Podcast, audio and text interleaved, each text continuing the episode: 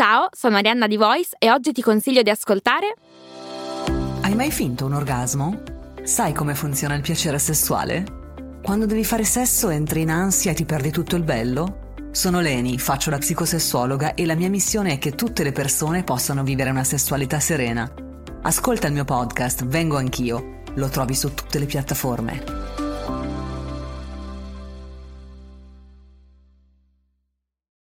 In questi ultimi anni di attività divulgativa, oserei dire piuttosto intensa, ho accumulato sufficiente esperienza da riuscire a capire come funziona questo mondo complicato, quello della comunicazione culturale online e offline. E così ho trovato alcune regole che ritengo utili non solo per chi parla di filosofia, arte, letteratura, scienze umane, ma anche per chi sogna di divulgare un giorno la chimica, la biologia, la fisica, la matematica e chi più ne ha più ne metta. E visto che molte persone mi seguono nutrendo questo sogno, allora mi sono detto, beh, raccogliamo qualche idea e raccontiamo il mio personalissimo decalogo del buon divulgatore e lo facciamo come sempre dopo la sigla. Daily Cogito, il podcast di Rick Dufer ogni mattina alle 7. L'unica dipendenza che ti rende indipendente.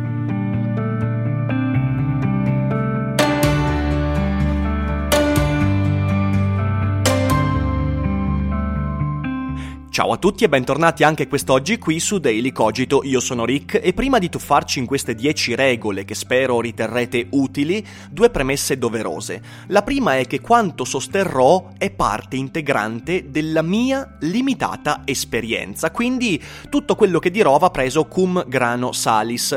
Certo cercherò di motivare, di argomentare il perché sono arrivato a queste 10 regole, però non è che vadano prese come la verità assoluta. Il consiglio che vi do è quello di eventualmente selezionare ciò che ritenete utile e provare a sperimentarlo e personalizzarlo nel vostro progetto e rigettare quello che non ritenete in linea con quello che desiderate e ci mancherebbe. Quindi rifletteteci bene, ma ascoltatemi fino alla fine perché la mia esperienza credo sia perlomeno abbastanza competente in merito. In secondo luogo, il podcast è pensato per futuri divulgatori, ma potrebbe essere utile anche a chi non vuole diventarlo, perché un utente, uno spettatore, un ascoltatore da queste 10 regole potrebbe avere un interessante insight, una prospettiva su come funziona la mente di un divulgatore e credo questo sia interessante e possa ampliare la consapevolezza nei confronti di quelle persone che amiamo e che parlano di cose belle.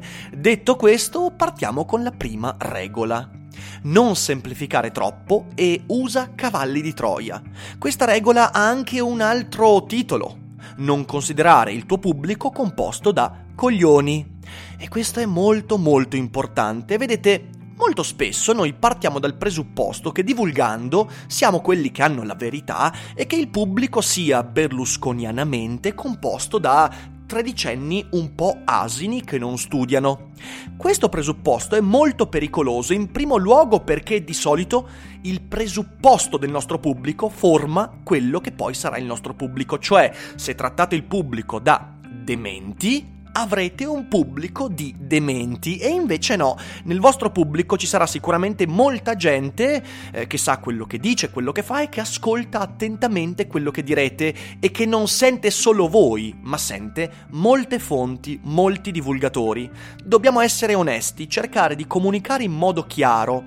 E non solo se consideriamo il pubblico fatto da dementi avremo dei dementi, ma considerare il, pub- il, pubblico meno di quello che effettivamente è, è, rischia di darci sempre quella scusa. Quando non capiscono è colpa loro. No, se non capiscono è altamente probabile che tu abbia comunicato male quello che stai dicendo. Ed ecco allora il ruolo della semplificazione. Semplificare rischia di attirare persone pigre che si accontentano di quello che date loro e e ci allontana da quel pubblico che invece ha fame di approfondimenti. Per questo io alla semplificazione preferisco l'esemplificazione. In Spinoza e Popcorn, ma anche nei primi video, nei podcast in cui affianco la filosofia alla cultura pop, io non uso le serie tv, i film, eh, il cinema e via dicendo per semplificare, perché i pensieri di Kant in ambito morale o di Sartre in ambito metafisico sono restituiti in modo faticoso, impegnativo, perché la filosofia richiede un po' di fatica e impegno, e spesso non un po', ma moltissima.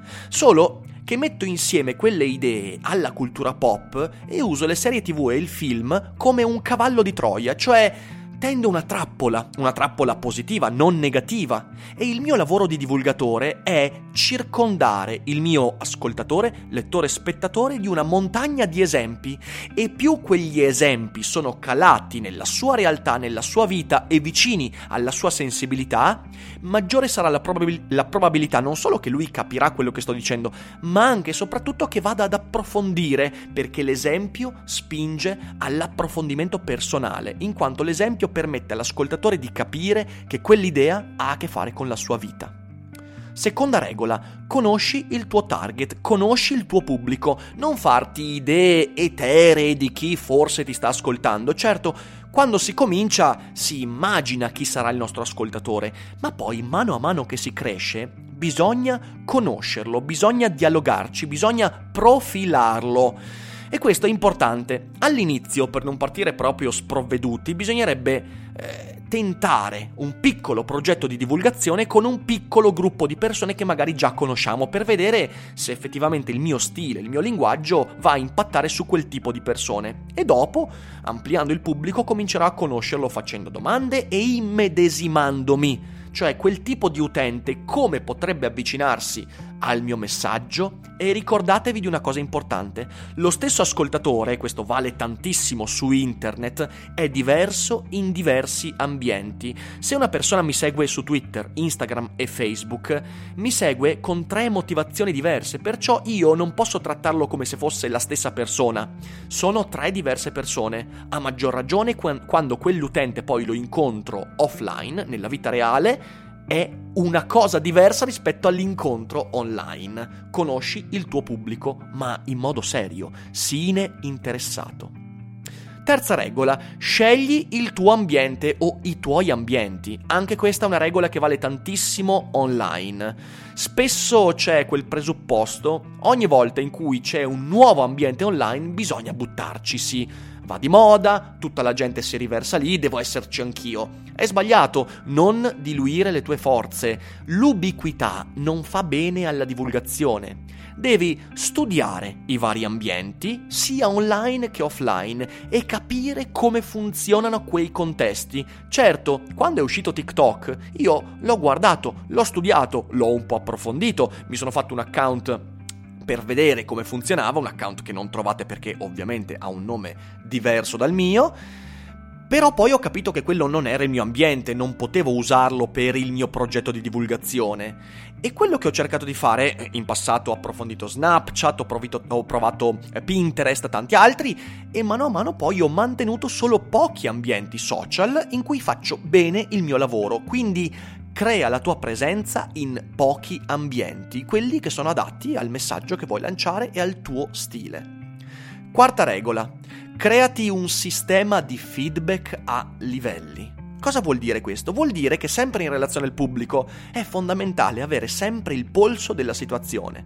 Quello che sto proponendo funziona? Piace? Non piace? Stanno capendo o stanno fraintendendo? Il mio linguaggio è adatto all'ambiente e al pubblico di riferimento? E ovviamente io devo sempre avere continuamente dei feedback. Ovviamente ci sono i feedback che ritengo passivi, per esempio online i mi piace, il numero di iscritti. Poi ci sono dei feedback un po' meno passivi, quindi su cui possiamo lavorare, ad esempio la fidelizzazione. Su YouTube c'è un, un criterio importantissimo che molti youtuber sottovalutano, che è quanto tempo la gente sta a vedere un tuo video Ecco che un buon criterio è se la gente sta in media a vedere il 50% dei tuoi contenuti come durata, cioè se la media dei tuoi video è 12 minuti e la gente in media ci sta 6 minuti, è un buon criterio. Al di sotto non è più buono, sopra è molto buono. Quello è uno dei feedback su cui dobbiamo riflettere perché ci dice quando la gente si stufa di ascoltarci. Ovviamente ci sono altri feedback a metà strada fra il passivo e l'attivo, come ad esempio i commenti. I commenti vanno ascoltati. Poi ci sono dei feedback più attivi e sono principalmente tre che vi consiglio. Uno è avere una piccola parte di community di pubblico selezionato, cioè persone, il cosiddetto zoccolo duro, con cui intrattenere una relazione continua. Voglio dire, io adesso ho quasi eh, 100.000 iscritti sul canale e faccio fatica ad avere un feedback continuo interagendo con il mio pubblico sotto ai video. Però ho la community dei miei mecenati. Nella chat io chiedo molto spesso feedback, discuto anche criticamente di quello che faccio. E questo è un pubblico che si è in realtà autoselezionato aderendo alla mia community di Patreon. Quindi l'altro feedback è creare una parte di pubblico pagante perché anche vedere quante persone sono disposte a sborsare 2, 5, 10 dollari per aiutarmi a fare quello che faccio è un feedback fondamentale. E io nel corso del mio, eh, del mio, di, della mia carriera intorno al Patreon ho cercato di costruire il mio feedback. Quando il Patreon eh, diminuiva era un momento in cui dovevo cercare di guardare con sguardo critico a quello che stavo facendo Infine un ultimo feedback, il più complicato, è la vendita di un prodotto, che sia un libro, un corso, uno spettacolo, quanta gente, qual è il tuo tasso di conversione. Questi sono feedback a livelli che vanno tutti guardati con serietà. E c'è un ultimo suggerimento. Se hai un progetto di divulgazione, online o offline, ogni tanto fai una pausa Fai una pausa di una settimana, due settimane, un mese, una pausa non prevista. E prova a vedere se la gente ti cerca, se ti arrivano messaggi che ti dicono Oh, ma quando è che pubblichi il prossimo video? Quando è che fai il prossimo spettacolo, seminario, evento, podcast? Prova a farlo. Per me è un feedback importantissimo quando per due giorni non faccio daily cogito e la gente va fuori di testa. Perché quando la gente ti cerca, allora quello è il feedback più importante puoi, a cui puoi ambire. La quinta regola. Sii aperto alle critiche, ma non troppo. Devi individuare un pubblico e costruire un pubblico che conosca i suoi limiti. Conoscere i limiti significa per esempio, rivolgerci sempre in modo educato ai creator di contenuti, cioè porre delle critiche che abbiano il linguaggio adeguato e che mostrino sempre il rispetto nei confronti di chi sta creando il contenuto. Quando quelle critiche vengono meno a questi limiti, in realtà non siamo più spesso nelle critiche, ma siamo nell'insulto ma tu non devi mai voltare le spalle alle critiche, perché le critiche, come detto prima, sono uno dei feedback che dobbiamo sempre tenere in mente, per rimodulare, per ritrovare la strada, per eh, verificare quello che sta succedendo in relazione al nostro pubblico e alla nostra community. Per questo il consiglio più spassionato che mi sento di dare è non dare importanza agli insulti e alle provocazioni. Perché?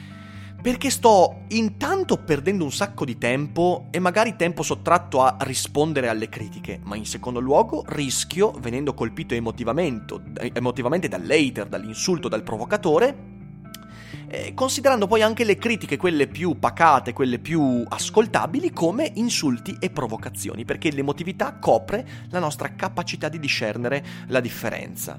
Ed è per questo che eh, io consiglio di regolare il livello della propria esposizione. Ci sono molti miei colleghi che si espongono in modo estremamente rischioso nei confronti del pubblico. Eh, in manifestazioni fisiche, io ho visto pubblico inginocchiarsi e urlare davanti a youtuber, divulgatori e via dicendo. Ho visto pubblico andare fuori di testa quando si trova di fronte al proprio idolo. Ecco, io vi consiglio di regolare quel livello, di far notare quando, sia in negativo che in positivo, il comportamento del pubblico, dell'utente, diventa inopportuno, perché se perdiamo il controllo di quei comportamenti, allora rischiamo di avere un backfire effect devastante. Un ulteriore aspetto di questa apertura alle critiche, ma non troppo, è quello di ignorare gli ex colleghi frustrati. Fidatevi, eh, io qui ho un'esperienza molto lunga di persone che un giorno studiavano con me, hanno fatto l'università con me e dopo che io ho cominciato a fare questo progetto hanno iniziato a, dirne, a dire le peggio cose su di me. Ignorate, andate avanti per la vostra strada, lasciate perdere, perché quello non vi porta veramente a niente di interessante. Sesta regola. Non stancarti di imparare.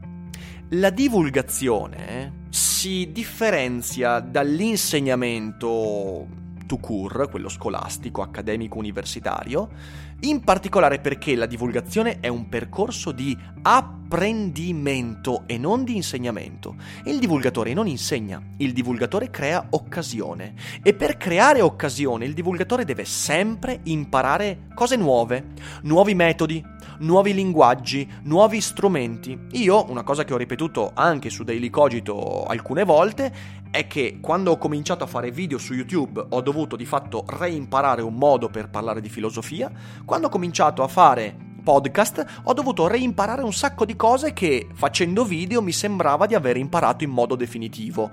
Non accontentarti di ciò che già sai, è fondamentale e quando si perde cognizione di questo si rischia di rovinare il proprio appeal nei confronti del pubblico e soprattutto si rischia di crearsi una community ferma, stagnante e di non essere mai aperto a nuovo pubblico.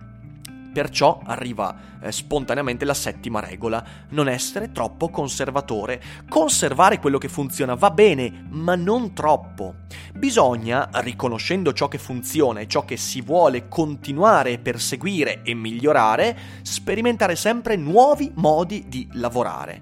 Bisogna darsi l'opportunità di uscire continuamente dalla propria zona di comfort perché il divulgatore deve imparare sempre modi nuovi per lavorare, comunicare eh, e, e ovviamente divulgare non bisogna in questo senso nutrire una bolla di conferma, una bolla di confirmation bias, un pubblico che ci dà ragione e che vogliamo mantenere. Io ho visto molti progetti divulgativi morire lentamente, spegnendosi, quando hanno individuato un pubblico che dava sempre loro ragione, che si era legato in modo emotivo e non critico, e in quel modo, piano piano, il progetto si è spento. Per questo io consiglio, perché questa è una cosa che cerco sempre di fare io, di non fare sempre la stessa cosa, la stessa rubrica. Per esempio, Daily Cogito in realtà è la prima rubrica eh, continuativa che porto avanti da, eh, da, da molto tempo.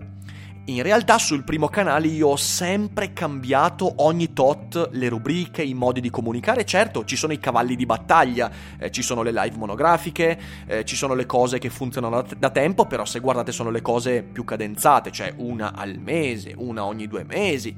In realtà poi le cose continuative io ho sempre cercato di cambiarle, un po' perché è il mio desiderio, il mio estro, non mi piace fare la stessa cosa per molto tempo, un po' perché credo sia fondamentale proprio per far conoscere il proprio progetto e la propria voce a nuovo pubblico, ma soprattutto, e questo mi piacerebbe lo segnaste con, con tante sottolineature, provate a cambiare quando non è necessario. Ne ho parlato in un video di qualche settimana fa. Il cambiamento è proficuo quando è libero, cioè quando le cose vanno bene, quello è il momento di fare dei cambiamenti. Quando ho opzioni aperte devo cambiare, quando posso scegliere diverse strade. Se aspetto di cambiare quando eh, ormai non ho più scelta, perché è necessario, perché il progetto va allo sfacelo, devo fare dei cambiamenti, e allora lì il cambiamento potrebbe essere catastrofico. Non aspettate la necessità, cambiate quando avete tante opzioni e quando le cose funzionano molto bene. Ottava regola, parla di ciò che conosci bene e reimparalo. Prima di tutto non devi avver- avventurarti troppo eh, su sentieri di cui ignori le sfumature. Cerca di parlare di ciò che conosci bene. Io ho cominciato a parlare di filosofia su YouTube perché conoscevo molto bene quello di cui parlavo e ciò mi ha permesso anche di concentrarmi, soprattutto all'inizio, non tanto sui contenuti, proprio perché parlavo di cose che sapevo bene, allora potevo non dedicare troppo tempo alla preparazione dei contenuti, ho potuto concentrarmi sulla forma, su imparare come si comunica a video, eh, sull'uso degli strumenti per, eh, per, per fare video, sul montaggio, su tante cose che mi hanno arricchito e questo mi ha permesso di reimparare, cioè di vedere agli stessi argomenti che pensavo di possedere così bene in modo nuovo, dandomi nuove prospettive. Perciò Usa il tuo progetto divulgativo per guardare a quel tuo argomento da molti punti di vista, arricchendone eh, la visione, l'opinione e poi restituendola al pubblico dopo averla fatta maturare. Ma parti sempre parlando di ciò che conosci bene e non di cose che sai a metà. Nona regola, collabora più possibile. Questo non perché semplicemente sia proficuo numericamente collaborare con altri, ma soprattutto perché dove non arrivi tu, fidati, arriverà un altro. A me piace collaborare, soprattutto perché quando parlo di alcuni argomenti, io non sono esperto di quegli argomenti, potrei toccarli soltanto così, superficialmente, quindi provo a coinvolgere qualcuno che ne sa più di me. La conseguenza non è soltanto un ampliamento nella qualità della tua proposta divulgativa, collabora e porta chi ne sa più di te, ma anche perché la cooperazione può ampliare il tuo pubblico e ovviamente fare incontrare community che altrimenti non si sarebbero mai incontrate. Ultima regola, forse la più importante, parla di ciò che ti rende felice, non di quello che va di moda. Il tuo unico dovere è questo Ascolta le richieste del pubblico, segui eh, le indicazioni e se qualcuno ti dice di parlare di qualcosa che ti interessa, ma non hai pensato di parlarne, facci un pensierino. Ma non confondere le richieste con il tuo dovere. Il tuo dovere è di essere chiaro parlando di quello che ti piace, di quello che ti appassiona, di quello che ti rende felice perché altrimenti tu stai contravvenendo al tuo unico dovere nei confronti del pubblico. Ricordati che la gente ti segue perché parli bene di quello che ami. Non è il contrario. Quando il pubblico ti dirà è grazie a noi che sei arrivato dove sei, tu rispondi no, è grazie al fatto che sto parlando in modo interessante di qualcosa che tu mi segui non rovesciamo i rapporti di causa-effetto. L'unico modo per far sì che la gente ti segua, che si appassioni, è che tu sia appassionato di quello che parli, non seguendo le mode. A volte succederà che quello che ti appassiona vada anche di moda, e allora non c'è nulla di male nel parlarne, ma non seguire i trend, non arrenderti all'attualità dura e pura, parla sempre di ciò che ami e in questo modo il tuo pubblico si appassionerà a te e a quello di cui discuti. Questo è il mio personalissimo decalogo per un buon divulgatore, per una buona divulgazione. Ovviamente che siate o meno divulgatori, ditemi con un commento cosa ne pensate. Spero di essere stato utile, illuminante e che per, per chi non vuole fare il divulgatore questo significhi avere maggior consapevolezza di quello che passa nella testa non solo di Ric Dufer, ma anche di quegli altri che seguite per migliorare la vostra relazione con quello che tutti noi facciamo. Grazie per l'ascolto, buona giornata e voi non dimenticate che non è tutto noia ciò che pensa.